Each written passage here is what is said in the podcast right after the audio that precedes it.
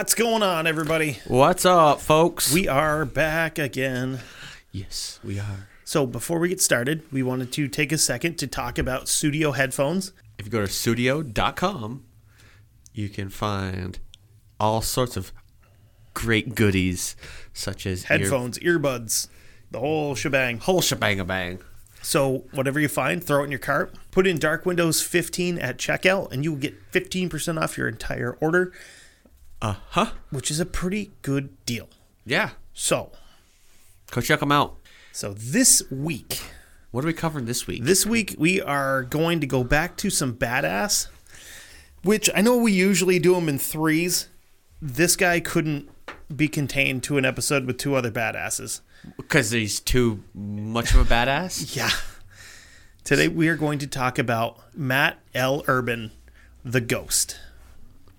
Okay. Okay. So, Matt Urban was born Matthew Louis Urbanowitz in Buffalo, New York, August 25th, 1919, to his father Stanley, who was a Polish immigrant and a plumber, and his mother Helen, who was born in Depew, New York. Son of a plumber, baby. Son of a plumber. Yes. Little did Stanley and Helen know that their bouncing baby boy would soon be tearing the Axis powers a new ass from North Africa to Sicily, France, Belgium, Germany, and everywhere in between. Aha. Yeah. Huh. So he, nice. So he fought World War II. Yep.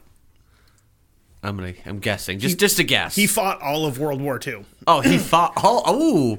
where where there was Jap. well, I'm sorry, Where there was Japanese. Japanese, where there was Japanese fighting, he fought them, even in Africa. Where there was Germans and, and Italians that needed to die during World War II, you would find Matt Urban. He was there to kill all of them. Nice. So he led a pretty normal childhood. He grew up in Buffalo with his three brothers, uh, Stanley, Arthur, and Eugene. Uh, Eugene actually passed away in 1927 from appendicitis, so he was fairly young when he died. ah, Um, he attended East High School and graduated in 1937. In the fall of 1937, he applied to and attended one of the most prestigious Ivy League schools in the country. He went to Cornell. So, needless to say, he wasn't dumb by any stretch of the imagination. no, because at that time you definitely had to be kind of smart to go there, Yeah. or you had to have a lot of money. Yeah. Which, I mean, Doesn't sound like son he of a had a lot plumber, money. probably, you know, your parents probably didn't have a lot of money when he was growing up. I mean, growing up in during the depression, yeah. So, I mean, even though the depression didn't really hit too hard in the Northeast. Yeah. Unless your name was Rockefeller, you didn't have a lot of money at that point in time. no, not yeah, no, no. So while he was at Cornell, he was actually part of the ROTC, which for anybody that doesn't know what that is, that's the Reserve Officers Training Corps, which is kind of a jumpstart into the military. Yep. Um, mostly your- into like officer school for the most part. Yeah, well, well, it'll get you so that you can, like, if you happen to get in, like, or if you're already in, you can get your rank higher, so you can be like a sergeant or whatever. But then you'll basically be damn near close to a lieutenant. Yeah. Or you will be a lieutenant by the time you graduate. Sorry, I didn't want to interrupt you with that. No, it's it's, it's if I'm uh, if I'm correct. It's I believe. I mean, I'm not 100. percent I know some people will correct me on it. Oh yeah. I'm pretty sure my my brother, who will, who will listen to it, will be like, "Yeah, no, that's that's, that's You're not an idiot. Kevin. I know, I know. yeah, you're like you're a dumbass. Why don't you know this stuff? So not only was he in the ROTC, he was also a member of the boxing and track teams. Uh, he was also part of the Delta Kappa Rho fraternity. He graduated from Cornell with a bachelor of, uh, bachelor of arts degree on June 14th, 1941. His When you could actually do something with that degree. yeah, his diploma showed the name Matty L. Urbanowitz. So up until now, his life had been pretty normal for the average man or young boy of the era, but now is where we come to find out how hard this guy was to kill. After graduating, he joined the Army in 1941 and was sent to Fort Bragg, North Carolina for basic training.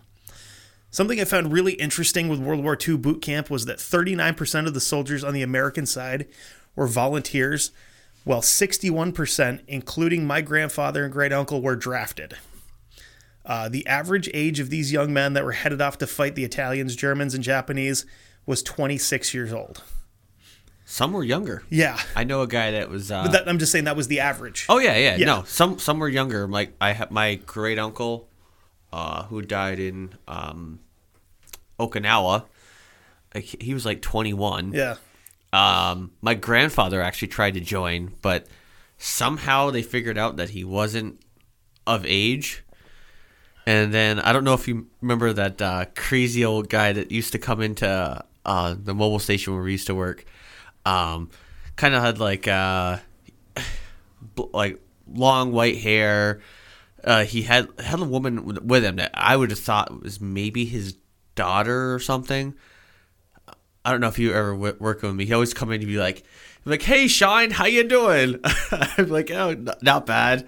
And he guess one day he told me that uh, he actually had joined um, the army at 14 fucking a. and fought because I guess he must have looked older than he was, so they just let him in. yeah, I mean, my, my grandfather tried to get in, um, but was rejected because he had flat feet.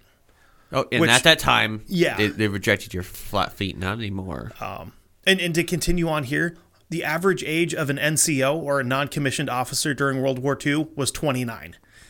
So they were these weren't old men going over there to fight a war. These were No. you know, these were young dudes. But a lot of lot of them that went over though, there was that calling that said, "Hey, I want to go over to I want to fight for my country and Exactly. to defend it, or at least not to defend it, but actually to um, make a difference and fight for against the Nazis to protect so that they won't come here. Yeah. But also to protect the people over there. Yep. And some were just like, you know, hey, you know, we've heard tales from our fathers, you know, and I wouldn't say grandfathers, but mostly fathers. Yeah. That they fought in World War One. You know. The Germans are fucking hard. yeah. So I mean, take a second to let that sink in. I mean, think about what you were doing when you were. I mean, if you were ever 26, or if you're too young, you know, think about what you were doing at 26 years old, and then what you were doing when you were 29. Same thing. You know, when I was 26, I was working at a fucking fried chicken restaurant, and when I was 29, I had just got married and I was working at, at U-Haul. I was working. You know? I was working at a gas station. I, I believe it was. Yeah. Or maybe I know I was working for my father doing fire extinguisher work. And these guys were headed across the ocean to fight one of arguably, probably, uh, I'm not even arguably, probably one of the best trained and most powerful foreign armies of all time. The Germans knew what they were doing. I will agree. Credit due. They World War II. Yeah. yeah, they were. They knew what they were doing. I mean, they had something. I can't. I can't. I don't want to be like this, but I guess they had something to prove. Yeah, they did. You know, they they were told after World War One, no, you can't have this, you can't have this, you can't have this, and they were like, you know what? Here's the middle finger. Yeah. we're gonna do it anyway. But they also had a little bit of a nutsy guy that. Yeah. I mean, all, all due respect to everybody that's in the military now, these were a different breed. Like Oh, these dudes were going over there. They're they're in fucking jackets and aluminum helmets with fucking thir- like basically hunting rifle calibers get being shot at with that. I mean, Yeah, like they were fucking hard. Like these guys, I mean, it was it was pretty uh, different than now. yeah, but much, that's much that- different. but if it wasn't for that, and well, do we all do we say pretty much up to Vietnam, as far as because they didn't really f- the the the the fighting didn't really change as far as like what they had on No, until after I'm gonna say Vietnam because I believe after Vietnam is when they they did have like flak vests in Vietnam, but it was so fucking hot that most of the guys didn't wear them. yeah, but I mean flak vests were weren't uh, They would they would stop some stuff, but I mean, not like today. Where, no, God no. Where today they Today have where you can take a their seven six two in the chest and be like, okay, well, I'm still not dead, so that's important. Yeah. So let's get let's get back to uh, to Matt. He came out of boot camp on May twenty second, nineteen forty one, as a second lieutenant and entered active duty on July second, nineteen forty one. So basically, he was didn't wouldn't, wouldn't have had respect because he was not a uh, He came out as an officer. He came Yeah. out of, yeah. Well, I mean, no. But it also depends. true, it's it true. also depends on if he was an asshole to people that he trained with, because that, that that's where you earn your respect. Is if you're willing to do the same shit that these guys that are going to be under True. your command are doing. So he was assigned to D Company, Second Battalion, 60th Infantry Division as a platoon leader. Something else I'd like to point out kind of quickly is how many U.S. soldiers during World War II were the children of immigrants. Because uh, between the children of immigrants and full-on immigrants themselves, they accounted for over 300,000 troops. So to put that in perspe- into perspective, that's the equivalent of 150 full regiments of either immigrants or the children of immigrants. Yeah. Which is right kind of around the population of our home state of Vermont. That's a lot of fucking people. Yeah. So Urban would see his first combat as part of the North Africa campaign. I don't know a whole bunch about the North Africa campaign other than what I remember from like old episodes of Rat Patrol with my grandmother. Um, but uh, the North African campaign started June 10th, 1940, and continued until May 16th, 1943, and ranged from the Libyan and Egyptian deserts to Monaco, Algeria, Tunisia, and Ethiopia. So literally, Northern Africa. Yeah. Yeah. Uh, Mostly it was uh, a lot of a tank battle too. Yeah. Mostly, I mean, that's what I really know much a lot about it is mostly just tank battles. This is Mm-hmm. Rommel and Rommel and and Patton playing fucking chess at- with yeah, real humans in the you know out in the sand. yeah, Yeah. So Urban would be part of the invasion of North Africa during Operation Torch.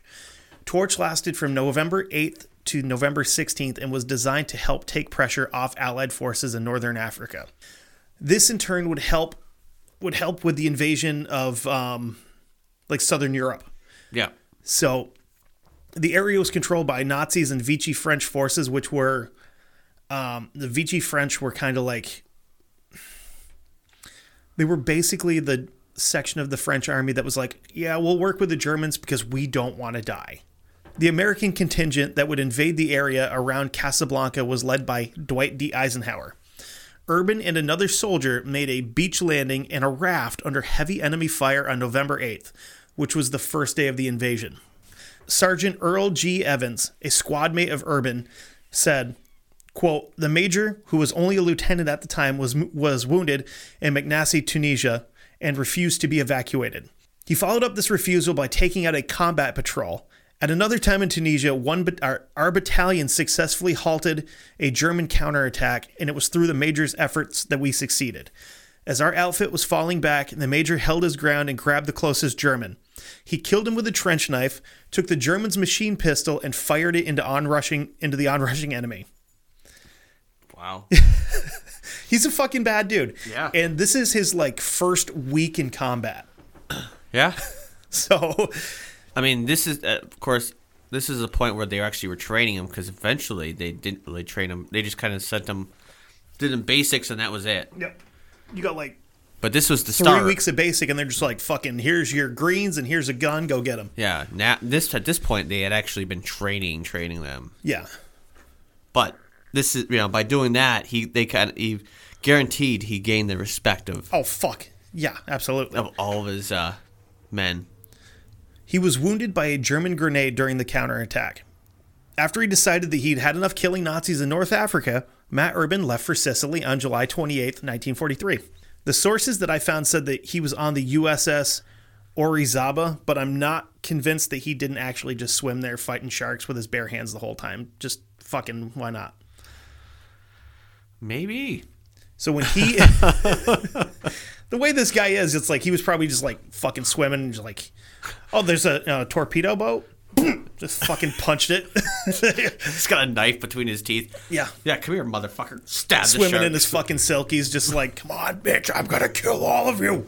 So when he and the rest of the 60th Infantry av- arrived in Sicily, the American forces started their amphibious assault on the island.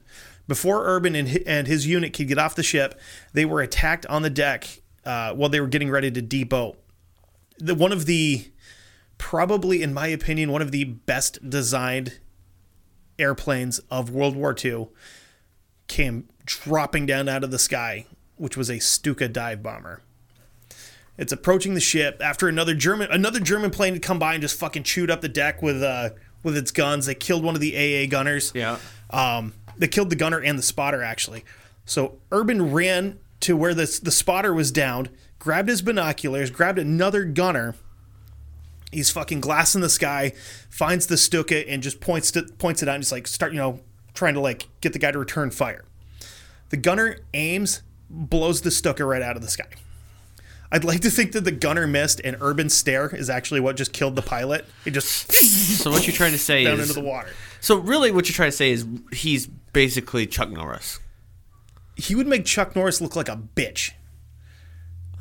Okay. All right. or he was the original Chuck Norris. No, dude, he would make Chuck Norris look like a bitch. Okay. All right. All right. All right. Because, like I said, the, the the AA gunner didn't kill him. He just fucking stared at the plane, and the the pilot's head exploded and just right into the water.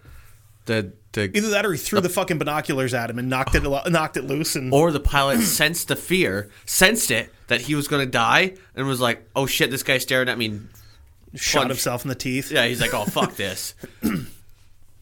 So after the invasion of Sicily, the Germans found themselves held up in a pretty well fortified stronghold. The 1st Infantry Division were headed for the stronghold, but they got caught up in some pretty nasty terrain and got bogged down. The 60th and a contingent of the 4th Tabor of Goumiers, who is a group of Moroccan Muslim soldiers that fought under the French Army of Africa, which I think is technically part of like the French Foreign Legion, but I'm not Yes. 100% sure. yes, Um, they were tasked with flanking the Germans by crossing the mountains in central Sicily. I think they are the French Foreign Legion They could be. I, like I said, I'm not 100% sure. because I believe that I'm. Yeah, I won't say I'm 100 percent on this, but I do believe that during that time, that was under um, French control. North Africa was, yeah. Yeah, it was their territory. Yeah. se. So that's why the there's the French Foreign Legion there. So Urban and his unit climbed the mountains on pack mules and flanked the German stronghold in the night and took the Krauts by surprise. This force of men and mules pushed the Germans back from their hiding place to uh, it pushed them back to a place called Randazzo. So if this fighting had been had taken place head on, it would have cost the lives of hundreds of American and French soldiers. Uh, the Germans had high ground. They had really rough terrain between them and where the Americans had been attacking from, and it, it would have been an absolute fucking bloodbath. Sicily was liberated from Nazi control on August 20th of that year. Again, since there was still Nazis that needed to be killed, Urban and the 60th returned to England for some R&R and a resupply. They were headed next to Normandy. By the time the 2nd Battalion, 60th Infantry landed on Utah Beach, it was June 11th, 1944. So, mercifully for the Nazis, they had already been defeated at the beach. the Allied forces consisting of. I'm sorry to cut you off. So he, that, that- I'm just thinking about this. He would have fucking got it. He'd been like, like gun, pussy, please. I got my knife. No, he he would have been the guy that just ripped a fucking thirty caliber off the front of a boat and was just like walking up the beach, like smoking cigarettes and just shooting motherfuckers from the hip. Hold on, I, I, I got this, boys. Dum, dum, dum, dum, dum, dum, dum, dum. Yep, we got them all. They're dead. Fuck them. Oh shit, uh, Lieutenant, Lieutenant, there's another one over there. Hold on. He looks over. just does a finger gun, and the guy drops. Wow, did you see that? He killed him with his finger. He wasn't even close. It was a long range finger kill. He sniped him. Fingered him to death. Ooh. Yikes. So the Allied forces, consisting of Americans, Brits, and Canadians, had already taken care of, obviously, the Germans that Yeah. were holding the beach. On the 14th, Urban's company came under uh, under attack from a German position near Renouf. Uh, F Company came under heavy small arms fire, and they were also being shot at from a t- by a tank. Urban saw a soldier laying on the ground near a bazooka that he had been carrying. He ran into the open, like wide open field, grabbed the bazooka and the guy that had been carrying the extra ammo. He told the ammo carrier to follow him through the hedgerows to an area near where the tanks were coming up from. Uh huh. He got the bazooka loaded up, hefted it onto his shoulder, stepped out again into the wide fucking open, aimed and fired. Pops back into cover, had the guy load him up again, steps back out again. So he's already being fired out when he steps back out. By the time the smoke had cleared, there were two, count count 'em, fucking two dead Panzers in the road. Oh. Honestly, the Panzer is probably the best tank that was ever built for World War II. Our stuff couldn't hold a candle to German tanks. No. Between the Panzers and the Tigers, the Germans had the best tanks on the planet, which is why ours now are still kind of modeled off of them. But I mean, ours did the Sherman kind of did a good number. It's because the Sherman was quick. Yeah. You could fucking shit and get with a Sherman and not have to worry about it too much. I mean, the the Panzer was a little bit was faster than the Tiger. Right. I mean, then but then but then you get like something like the Koenigs Tiger, which well that was the granddaddy of all. Yeah. That was the, the Tiger 2, the King. yeah Yeah, they were fucking badass. that would lay waste to anything because but it also had a a thick shell. And I mean, think about it like this too. Think about even like the small arm stuff that the Germans carried, like the MG 42, the MP 40, stuff that a lot of our shit is now based on still. We should stop drooling over their equipment and just fuck the Nazis, first of all. They built really good guns. They did.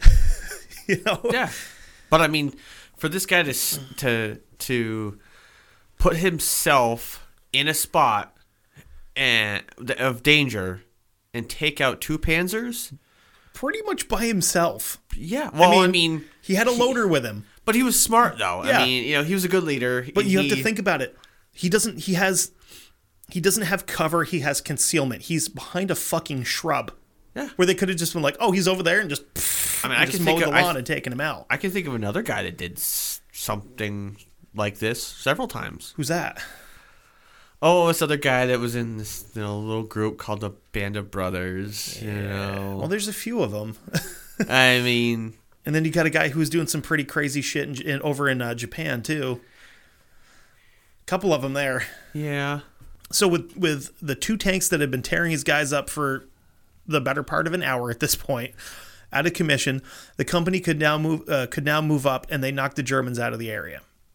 Later that same day, while pushing towards, I'm going to butcher the name of this place, uh, Orglandes. Urban was hit in the left leg with shrapnel from direct fire from a tank. He was dragged out of view, and a medical and a, a medic tried to have him evacuated.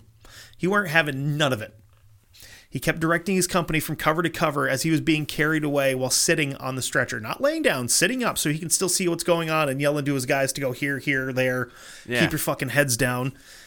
Again, this bad motherfucker returned to the line the next day where he was wounded in the left forearm.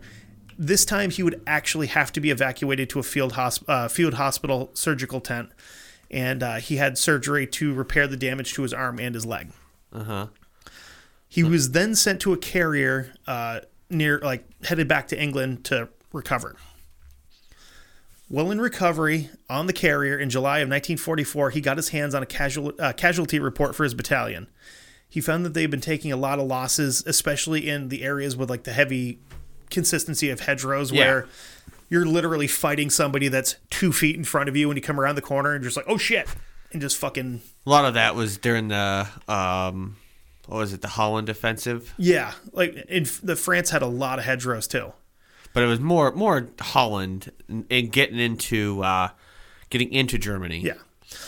And a lot of this had to do with the fact that they were running very, very low on experienced combat officers Yep. that could direct guys where to go, when to go there, you know, how to do things the correct way. Because by this time, most of them that, like I had previously said, a lot of them were just being given a gun, Yep. a rifle, and said, "Here you go." These were just fucking regular kids you know, the- these are kids coming out of college that were being drafted or high point. school. Well, a lot of them that are that are uh, lieutenants Officers. and office and, Yeah. and higher. Well, most of the lieutenants, they were just basically kids out of that are in college or just graduated college that are sit, drafted. Here you go, son. Here's this. Go lead these people. And the people that they're leading were like, "Yeah, no, you're gonna die." And some of them actually took bets yeah. on how long they're going to last. They did fucking tontines, which are like super, super illegal, but basically like a like a Deadpool. Where you take a bets on who's going to die next. You know. Yeah. So at this point in time, he was actually scheduled to go home. They were like, "You're done. You're combat ineffective. You're gonna just get other people hurt if you go back out there." Wait, wait. Let me guess. Let me guess. He he said, "Fuck you. I'm out of here." Well, no, he he came up with a plan because there were still bad guys that needed to die. He volunteered to train 40 men near the hospital who were going to who were who were just getting like um, they were basically just getting like refresher training before they went to Normandy to go in and reinforce the troops in France. I can see where this is coming, going. So, what these 40 men did not realize is that they were being trained by a superhuman Nazi killing machine, and he was going with them. No, yes, or they were going with him. No, he was going with them. So, when the carrier landed and he invaded Utah Beach for the second time on July 25th, the troops he trained went on to the field station for placement. Matt Urban decided to hitchhike his way across France to rejoin his guys near St. Lo. Oh, Imagine being the poor French bastard who's just kind of cruising along trying to get to work or whatever. and all of a sudden, this fucking monster of a man steps out in front of you.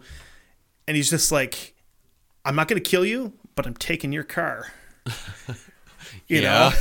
When he finally got there, he limps up to his battalion using a stick that he had made into a cane and found them under really, really heavy enemy contact.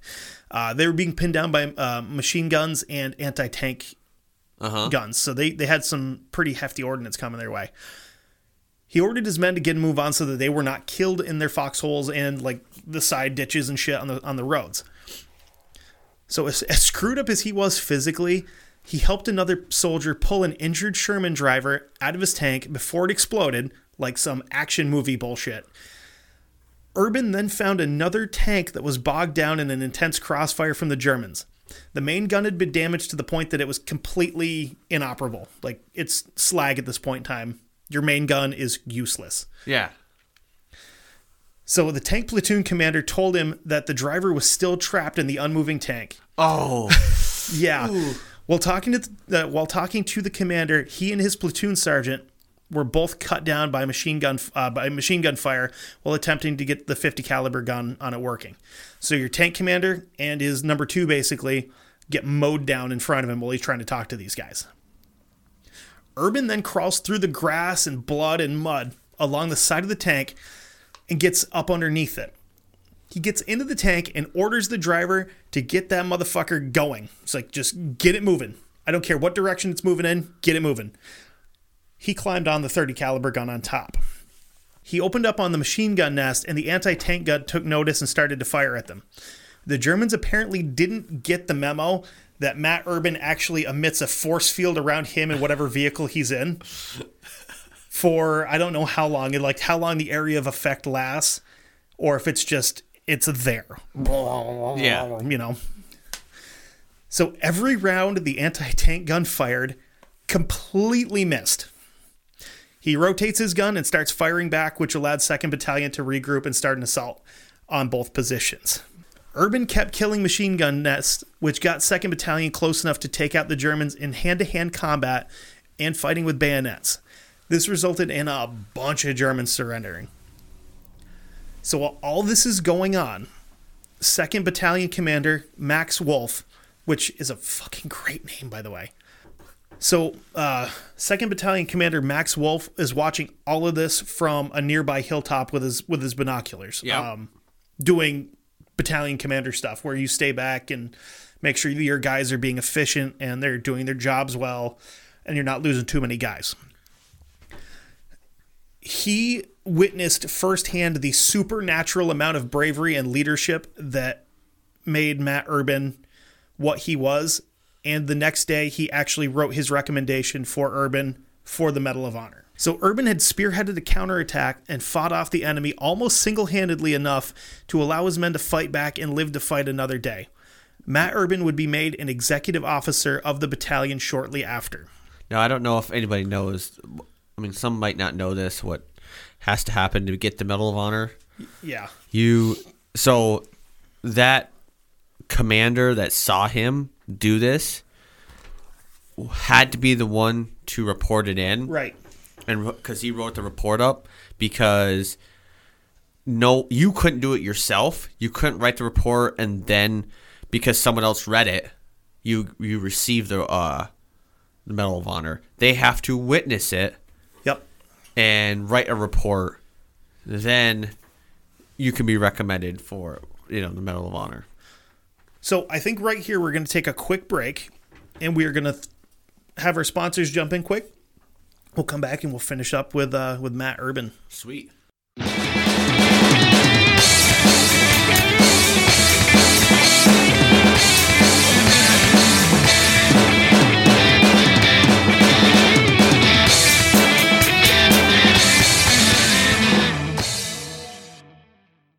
The Dark Windows podcast is brought to you by the Great Courses Plus. The Great Courses Plus is a subscription video on demand service with thousands of in depth videos taught by the world's greatest professors. You'll always have something fascinating to learn about, with categories ranging from history to travel, there's something for everyone. The courses I'm personally looking forward to checking out are the 36 part series on the Vikings and the 24 part series, The Agency A History of the CIA. If you go to ageofradio.org forward slash dark windows, there's an offer to get the Great Courses Plus for 14 days free. Stay ahead in life. Start your access today with 11,000 plus video and audio lectures on a range of topics. Now, let's get back to the show. There's a lot of badassery going on. There was. World War II was well known for its badassery, I think. Well, it's because it's the greatest generation. Yeah.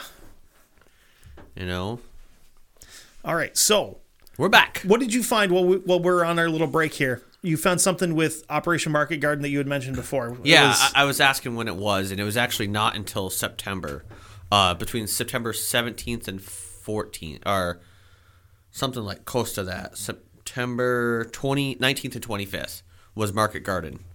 So I, I, I thought that it was during that time. yeah. but So no, this is just this before is, that, though.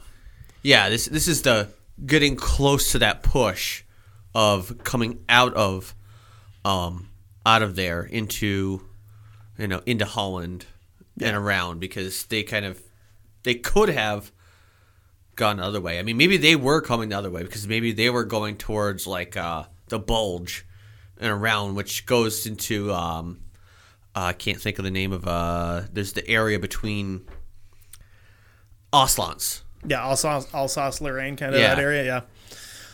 So, Staff Sergeant Evans, who was assigned to the 2nd Battalion Command Post on July 25th, 1944, was the person that actually wrote up Urban's recommendation. Um, Wolf dictated, he wrote it. On July 5th, Evans wrote the Pentagon about Urban's actions after Evans was released from a German prisoner of war camp, saying in part, quote, Urban moved forward and damned if the U.S. Army did not follow. He bellied up to a tank and amid heavy gunfire scrambled aboard and manned the machine gun. The driver took heart with Urban aboard. The tank roared forward and, and Urban tore the hillside apart with that gun. The men, once again with, quote, urbanitis, scrambled up to the rise and gained the objective. Jesus Christ. Urbanitis, by the way, sounds like uh, gum disease, but Who knows? on August 2nd, Urban was again wounded with shrapnel, this time in the chest. Uh, the fragment entered his chest, barely missed his heart. I kind of like to think that the pieces of metal that went in there realized how close they were to his heart and were just like, "Mm," and backed scared. away. They're they like, got yeah. scared. Yeah, they were like, they were just scared of their surroundings and like, we got to get away from here because if not, he's just, we're just going to make him mad. So when the medics got to him and tried to evacuate him again, he again refused. On August 6th, just over a month after re- uh, recommending him for the Medal of Honor, Wolf was killed in action near Cherbourg. Uh, Matt Urban, who at this point is 24 years old, think about that for a second. Some people are still in college when they're 24. He's been killing Nazis for the better part of five years at this point. Well, I mean, yeah, you're in college if you're going Yeah. for your masters or whatever. So, at the age of 24 years old, he was put in overall command of 2nd Battalion.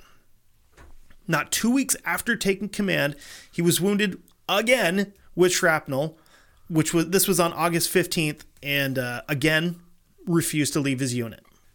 It, it's got to go to. It's got to show something about Yeah, his character. about this exactly. This guy's character is fucking outstanding. The 60th Infantry was awarded the French Croix de Guerre, which is a bravery award of the French military, for the first uh, for the time period of June 11th through 18th in 1944. On September 2nd, 2nd Battalion, 60th Infantry rolled into Phil- uh, Philippeville, Belgium, where Urban met with a brigadier general who informed him that 2nd Battalion would be attacking the town the next day. Urban grabbed a couple of guys and they went scouting the town and they counted a nearly regiment sized group. A regiment is anywhere between a thousand and 5,500 men. Yeah. There's, that's a lot of dudes. Yeah. So not only were there a bunch of Germans in there, there's machine gun nests, tanks, and another goddamn anti aircraft gun, which this time is not aimed up, it's aimed right down the main road. Dirty bastards. Yeah. Because I mean, you think you roll in there with a tank and you eat a bunch of fucking AA rounds. It's not. You're you're done. That thing's not gonna last. No. Because those were like, what the, like what? Probably like a seventy cal, like a seventy millimeter, something like that. Anti aircraft gun. Something like that, It's a probably. huge fucking round. I mean, that's like shooting your wrist at somebody. Yeah, you have to. I mean, you have to shoot a big round Yeah. to. So they returned to HQ and report their findings to command, and command told them that they were still attacking in the morning. Urban and the rest of his hard chargers stormed the town of Philippeville.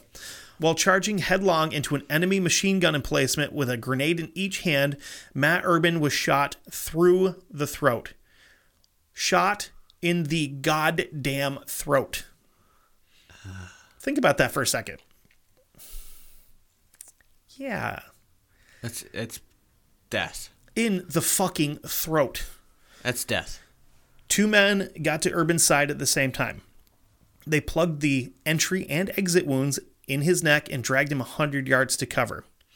Shortly after getting him uh, out of the line of fire, they called for a medic. The medic arrived, and as soon as he got there, he waved over 2nd Battalion chaplain. The medic gave him plasma to try to replace the blood that was pumping from his body and performed an emergency tracheotomy on him to keep him breathing. At this point in time, it was unknown that his larynx would be permanently damaged. The medic told the chaplain, You need to give him last rites. The medic also didn't get the, the memo that Matt Urban is not human.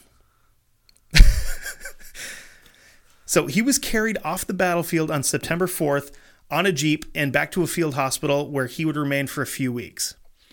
October 2nd, he was promoted to major while still in the field hospital. Urban was shipped back to a field hospital where he would fight for his life for the next few weeks until he was brought back to England to recover. While in the hospital in England, he would be promoted to major and receive his Belgian unit citation for meritorious service. While getting a pass to Scotland in December, he returned instead to 2nd Battalion 60th Infantry, which was at Camp Elshorn, Germany. Urban was well welcomed by his men who thought he'd actually died when Yeah. he got shot. Although Urban could not speak, he requested a combat assignment in writing. he request his his request was denied for medical concerns uh, by the 60th Infantry Regiment commander at uh, who was at Els- Elsborn as well. He was, but he was allowed to stay with 2nd Battalion until the battalion pulled out of Elsborn and returned to England.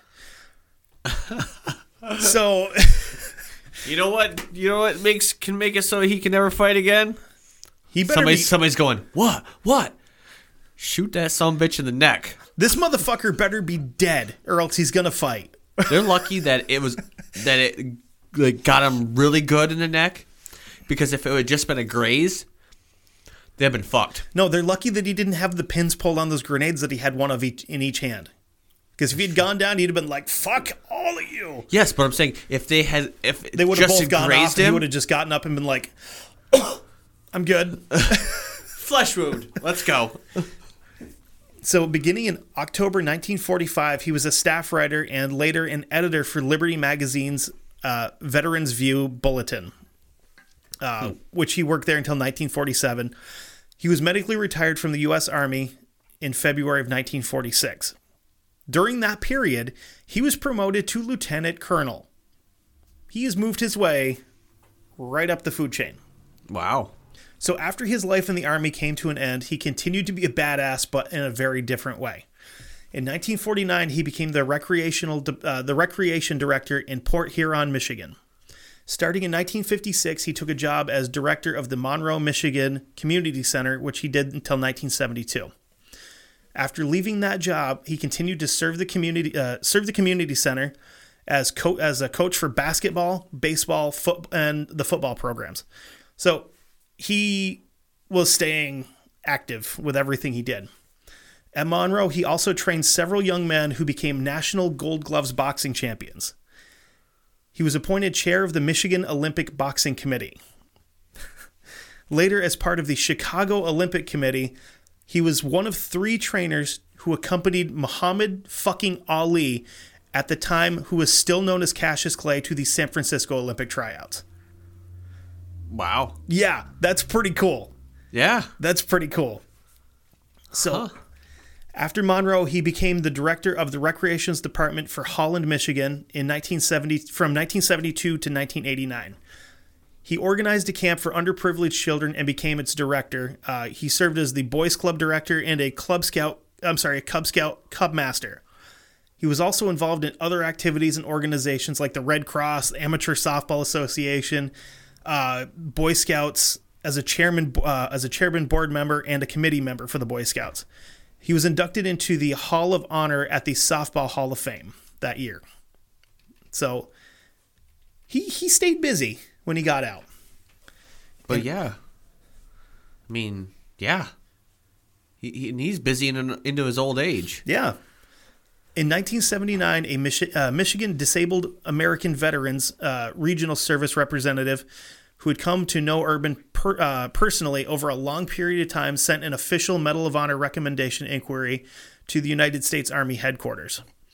The misplaced Medal of Honor recommendation for Urban was found and revealed that Major Max Wolf, Urban's battalion commander in France, in, in France, in France, In France. had initiated a Medal of Honor recommendation for uh, for Urban, which was forwarded by Staff Sergeant Earl Evans just prior to Wolf being killed in action on August 6, 1944. The U.S. Army then completed the necessary recommendation process to award Urban the Medal of Honor. In 1980, by the direction of the President, the Department of the of the Army awarded Matt Urban the Medal of Honor in the name of in the name of the Congress. I'm not sure why it's worded like that, but I, I, I went word for word for that part of it. But yeah. On July 10th, 1980. because I think it's only Congress that yeah, can award it. Yeah, I think so. Like Congress has to be a fi- like you have to go through Congress to be able to give it to somebody. I think. Oh, I mean, I don't, no, I don't I think it has to be like. because I think the I think the I think it president has to be award it. approved, though. I think it has to be approved by Congress. I'm not 100. percent I don't. I, I just think that I think the president can award a medal of presidents award medal of honors Right.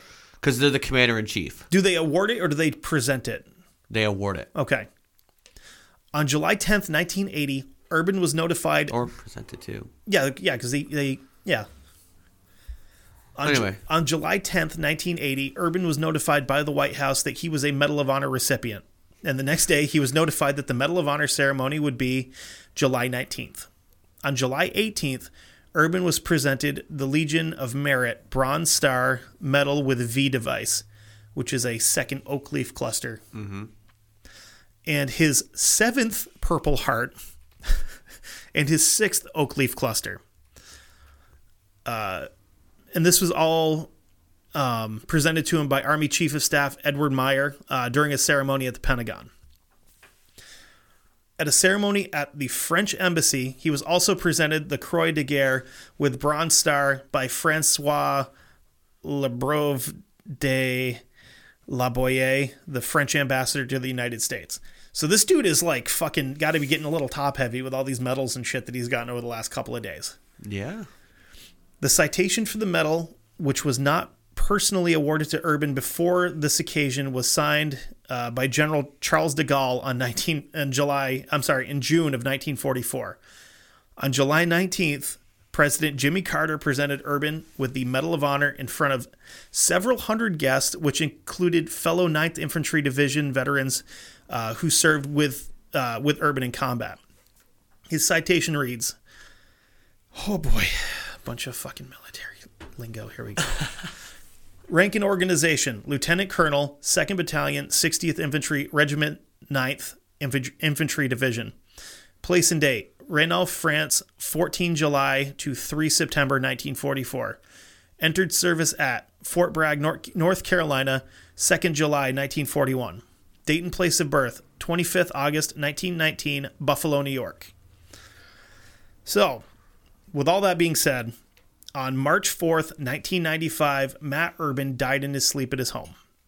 I'm convinced that he had to die in his sleep because that's the only chance that death stood to actually strike was when he was sleeping. Yeah. Because because Death's too afraid to see him while he's awake. He's like, oh, motherfucker. It's like, fucking, wouldn't you be? Probably Death was shaking in his boots. That some bitch is going to kill me. The thing is, like, he seems like he was a nice dude when he wasn't killing bad guys. You know? Just like, don't be a bad guy. he's working with kids. He's, you know, doing all this other stuff with, like, sports programs and stuff. Just don't be a Nazi and he won't fucking kill you. or, or any or any type of bad guy. You know? so his death was reported to be from a collapsed lung uh, caused by one of like any of his many injuries that he received during World War II. Um, if you would like to visit him, he's buried in plot section 7A, grave 40 at Arlington National Cemetery in Arlington, Virginia. Uh-huh.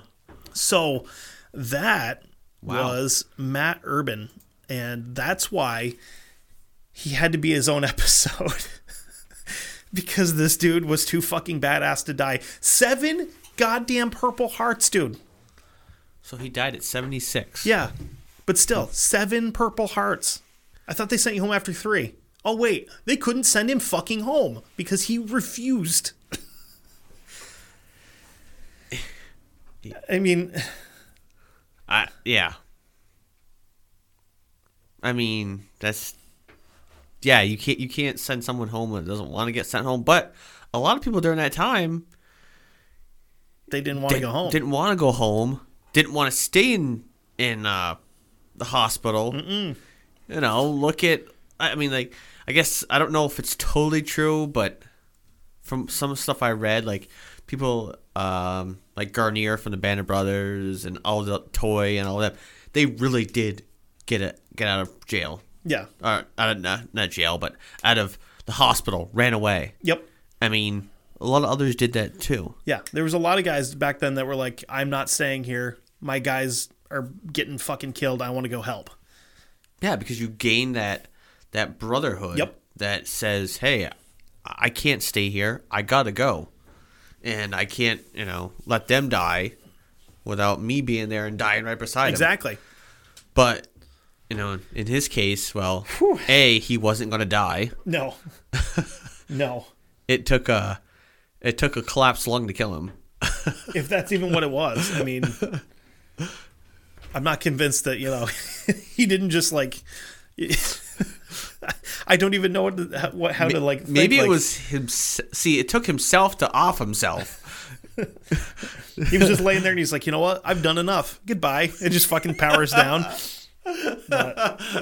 Uh, I I shall power down now. Yeah.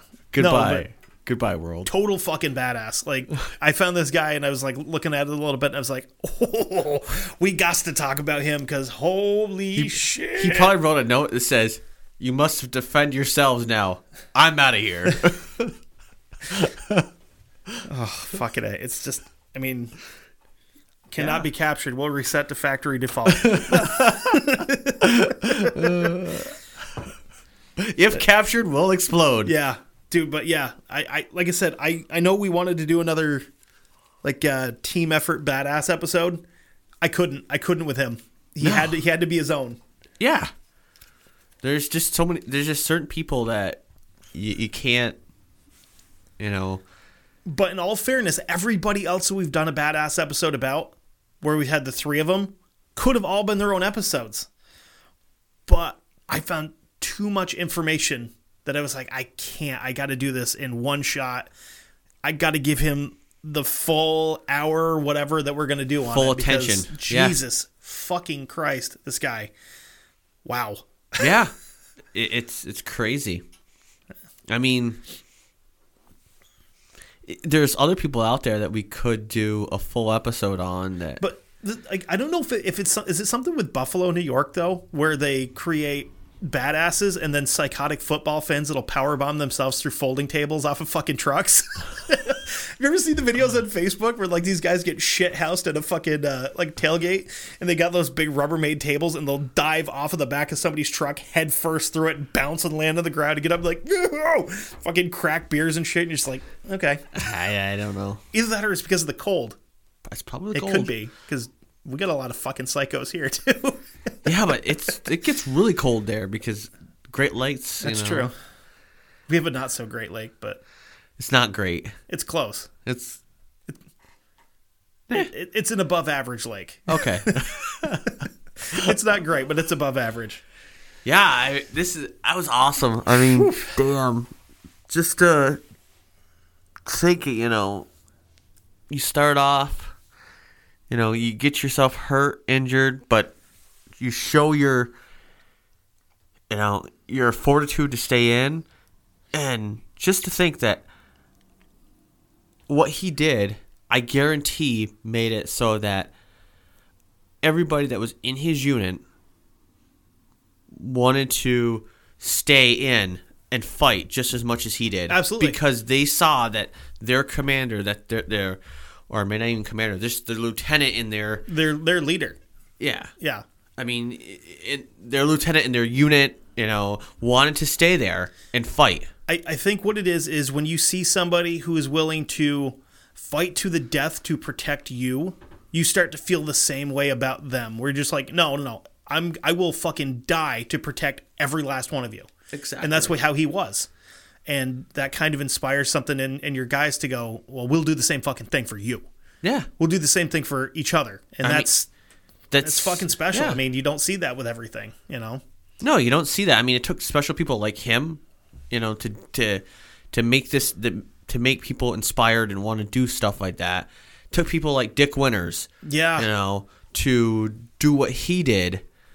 I, I mean, if you haven't seen the movie Band of Brothers, go see it. Watch it. Watch it. Yes, there are some things that they Hollywoodized, but Honestly, the best part to watch would be the behind the scenes thing where they interview Yes. the actual guys.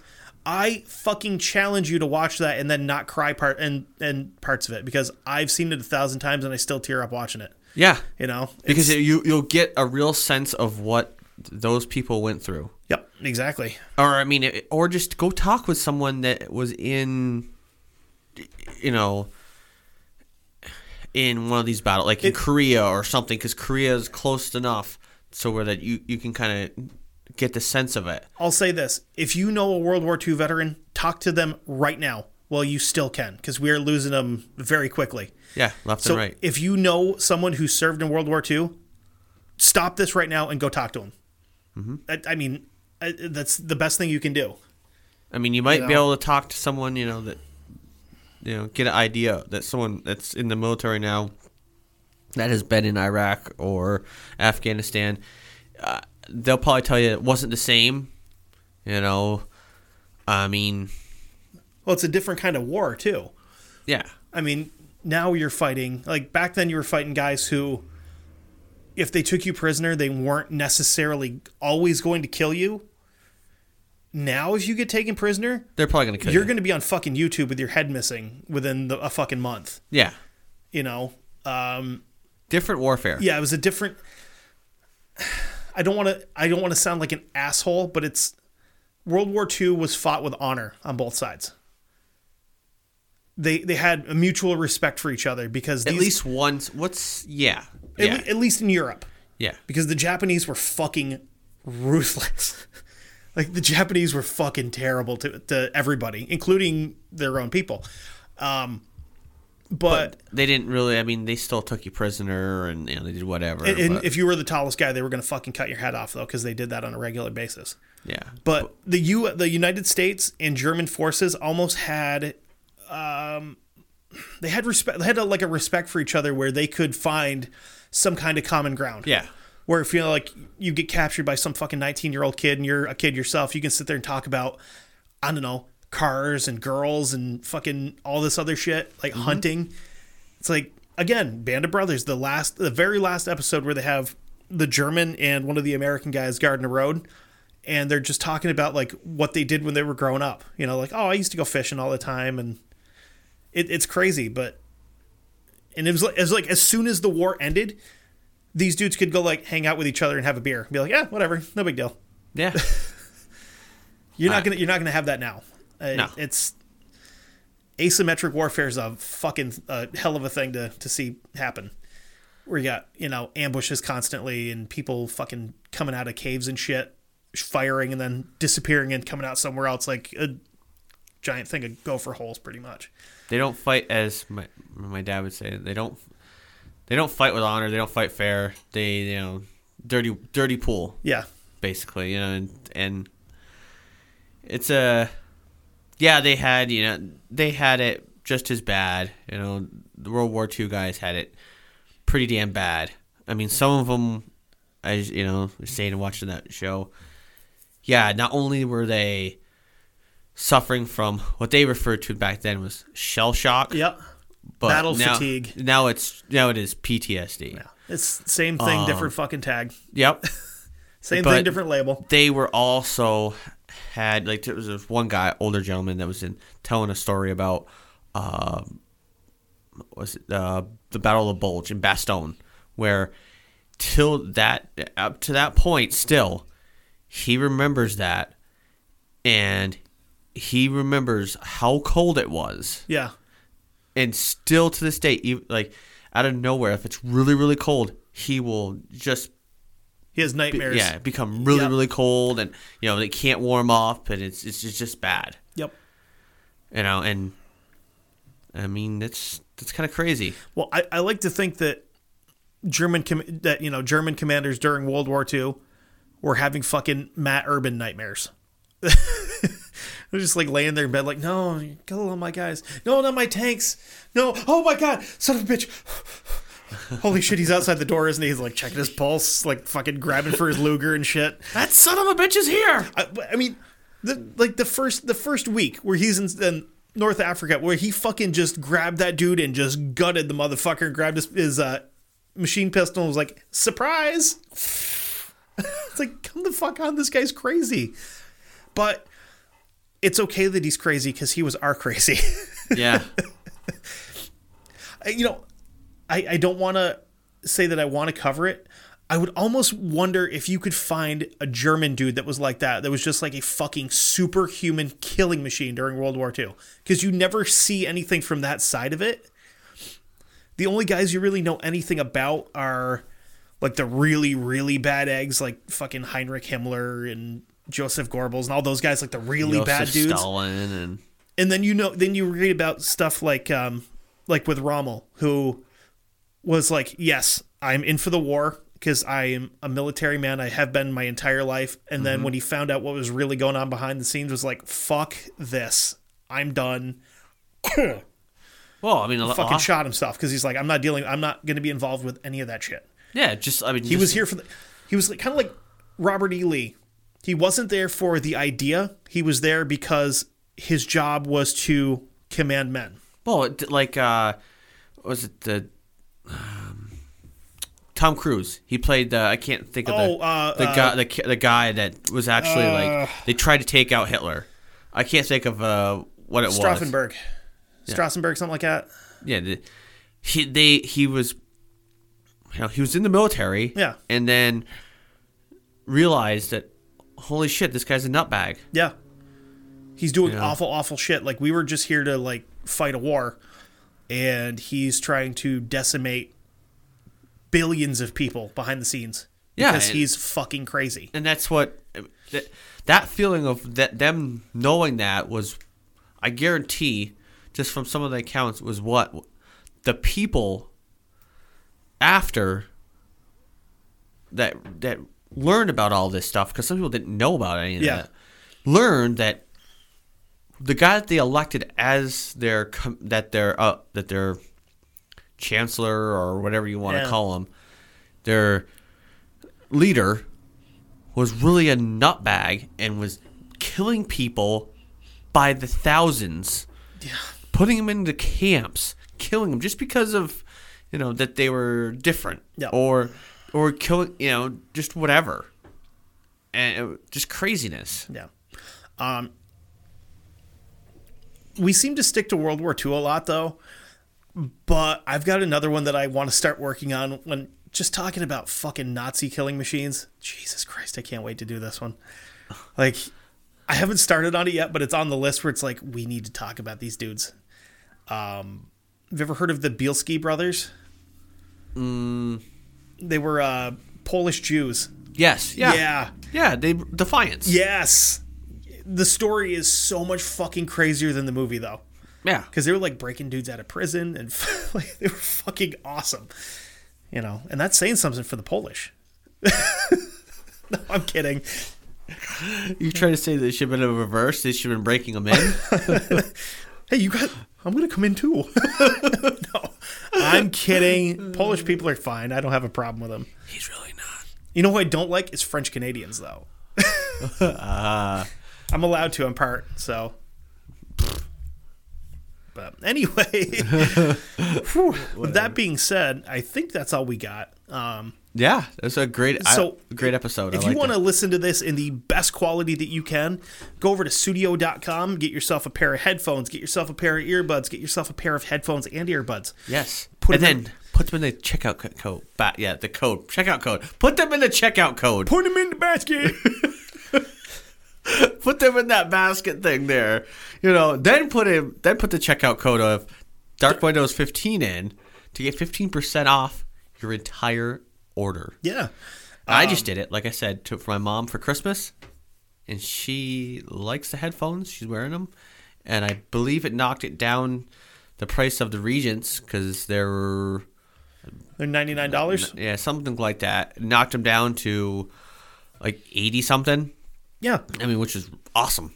Yeah. And they're like, I'm not saying this because they sponsored the show. They're literally the most comfortable headphones I've ever owned. They are comfortable. I have fallen asleep uh, probably a fucking bushel full of times with these on working on stuff up in the studio. Yeah.